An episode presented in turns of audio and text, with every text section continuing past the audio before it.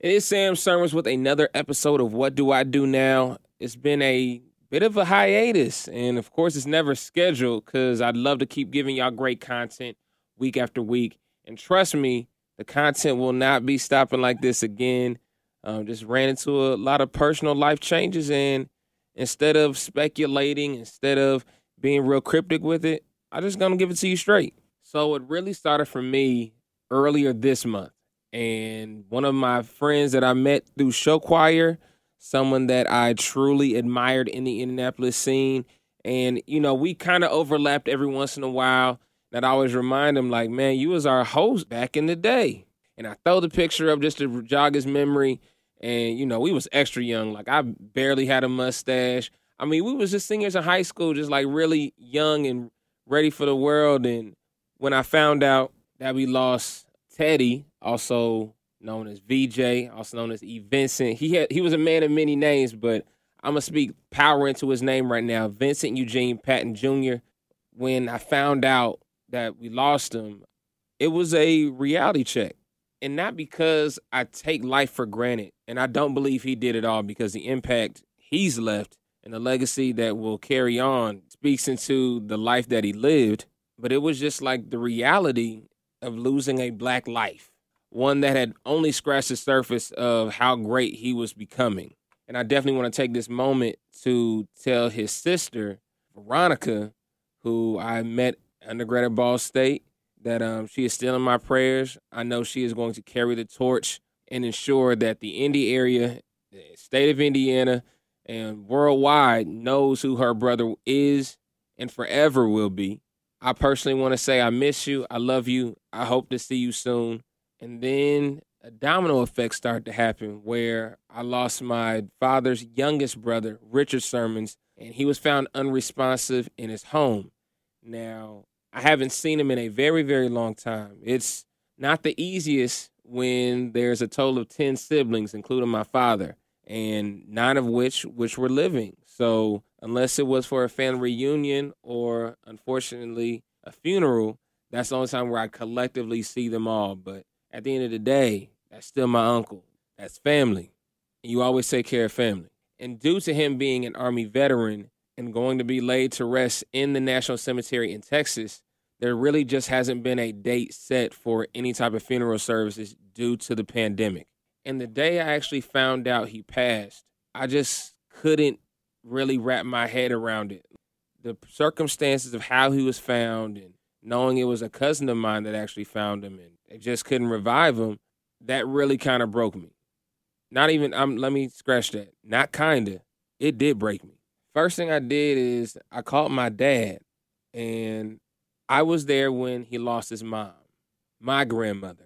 And to see him cry was something that I haven't really grown up seeing a lot. My dad's always been the strong one. He's always the one to tell me to keep my head up and to see him in that life change in that moment and then to hear him on the other side and hear how emotional he had become knowing the news of a sibling passing it got to me i don't want to hear anyone in my life hurting and I held it together with my dad on the line. But then um, I called my mom, and my mom knows all of my dad's siblings still, and it's always been a rapport with both sides of the family. Even though my parents are no longer married, they always ask about each other. And mom says that was my brother-in-law, and I think that's when it kind of set in for me that I was going through a lot, and I wasn't okay so I told my program director, I told Ryan that I was going to take the following day off. I needed to try to process what was going on, but also to go check on my dad. So I took the 24 hours. Um, I checked on a lot of family members that day and just did a check in with cousins and aunts and uncles and great uncles that I still have here on both sides of the family. And I'm usually the one that's too busy to pick up a phone, but I'll send a text message and things like that. So that day, I was very intentional in speaking to people and letting them know and telling them that I love them and I miss them and I hope to see them soon and making sure that they're staying sane during the pandemic. Because again, it's not over. As tired as everyone is, this pandemic isn't slowing down, especially with the spread of the Delta variant. So I've been in better contact with a few of my cousins. And then I get a DM on Twitter from one of my adopted cousins. And I know in the black culture, we like to say play cousins, but in all reality, I don't think I could be any closer to this family unless I actually had the Johnson last name. So when Jarrell DM me, it's like, hey, did you hear? And I'm at work. I'm like, nah. I'm like, what's going on? I didn't think anything of it. I'm thinking it's probably something, you know, back home, but I didn't know the magnitude of the news he was getting ready to tell me. My adopted grandmother, his actual grandmother, Bessie Johnson, who I know as my Bessie, passed away. She died in her sleep. And it's one of those moments where you never forget where you were, what you were doing when you get the news. And I think Jarrell probably would have called, but I know he's working, I'm working, and just wanted a more direct way to get a hold of me. So he saw me on the timeline, and I'm grateful he told me. I'm, I'm glad that he did. Um, I called my mom after the show because we were actually in the middle of the show, and I had to ask her like, "Did you know?" And she's like, "Sam, I was wanting to tell you, but I knew you had the show to do, so I'm sorry I didn't call and tell you." And just to give you a quick backstory on the Johnsons, both of my parents are from Indiana. My mom is from Albuquerque, New Mexico. My dad is from South Georgia. And growing up in Indiana, you really don't see your family too often because of that distance. So if I got to see him once a year, that's been a great year. And the family that really took in my family were the Johnsons. And I definitely want to give love to my auntie Brenda, my uncle Reggie, uncle Michi, and Uncle Ricky because I had aunts and uncles in my neighborhood. I was playing sports in the Kokomo area with my cousins. And I had a mama and a papa in town that I'd be able to spend holidays with and special occasions with and birthdays with. They were my family in Kokomo. And upon finding out she passed, I found out that the funeral was going to be that upcoming Saturday. So I made the decision to make the drive to Kokomo, Indiana from Atlanta right after I finished the show Friday evening. And I got maybe three hours of sleep when I got there. My mom, my brother, my nephew, and myself all traveled to Kokomo to pay our final respects to our adopted grandmother, our adopted mother, and in my nephew's case, adopted great grandmother. And I found out quickly just how much they meant to me growing up by sitting with them, sitting beside them, crying alongside them, being able to laugh with them at the repast, and even driving by the house on North Street on the way out from Kokomo, that the Johnsons really have made a difference in my mom's life, my brother's life, my nephew's life, and my life. I'm so thankful and I'm so grateful for the holidays, the birthday parties, the open houses, the sporting events, and I'm real thankful for that real small back room we all used to play in growing up. They know the one, the one with the TV trays in them, and us figuring out who gonna try the chitlins that year. Or Papa was telling us the wrinkles. I love all of my cousins, my adopted cousins, the longest way. Thank you again for sharing not just your parents, but your grandparents with me and my family. I'm truly, truly thankful and grateful to be an honorary Johnson.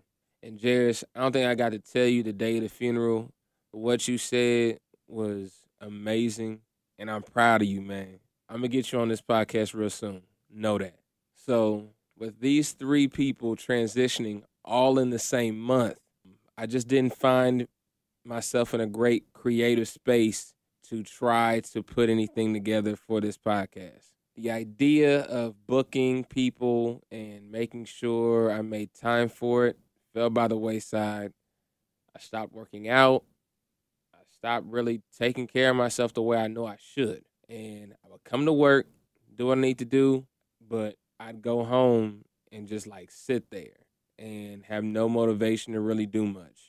And I understand we all have bad days. I understand we all have off days. And sometimes those off days can turn to off weeks.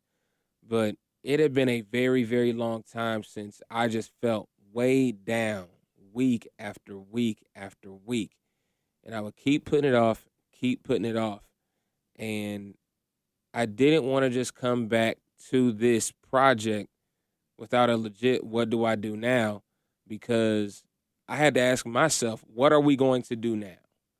You've lost three people that you admired, that you respected, that you loved in your own special way. But how are you going to move forward? In the career path that I have, there's really not a lot of time to sit here and sulk. I work in a industry that is basically judged off popularity.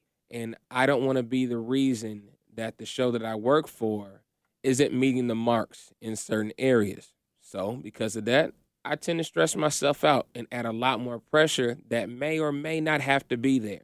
And it's the pressure that I put on myself that I take pride in because I know the person I work with and work for sees that I take pride in what I do and the brand that he's built in the Atlanta community for well over 30 years. And we've had that conversation last season.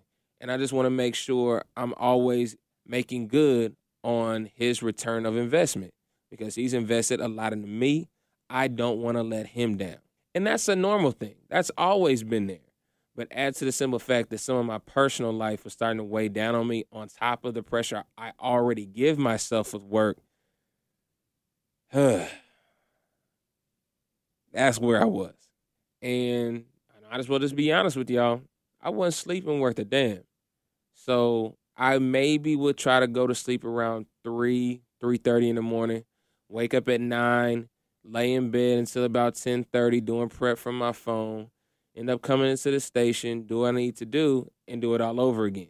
In between that, throwing some Lyft driving from time to time because I still have a bad spending habit. And truth be told, that got worse because everything around me was going bad. So to do my self therapy, I took it to retail. Was buying shoes and I'm buying clothes. And I'm just not worried what a savings account looks like. So this past Wednesday, I got tired of scrolling on Instagram and I kept seeing the ad for Cerebral. And it's an app that addresses depression, anxiety, and insomnia treatment along with care counseling. And if needed, they can also prescribe you medication. You can get regular assessments. And for me, the difference maker was I'd be able to make these appointments and keep my appointments through video chats with my provider. So I made the decision at like 10 o'clock to start this process. And by 11:30 p.m. Wednesday night, I'd actually gotten prescribed something I was picking up the following day and making an appointment with my therapist for Sunday. I was aware I needed help, but I'll just be honest. I didn't know how to ask for it and I didn't know how to get it.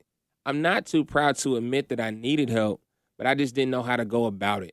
And also being a strong friend and a strong family member, you kind of don't have the expectation of needing help because you make sure you let people know you don't need help. And right now, this works for me. It's convenient, and I'm hoping this first month goes pretty smooth. If something changes and I need to go a different route, I'm going to ask someone next time. And I'm saying this through my podcast so y'all can hold me accountable. So that's where I'm at. The rest of the season is going to get really personal especially when it comes to black mental health. I got to talk about OnlyFans, taking control of your career in the middle of a pandemic, and so much more.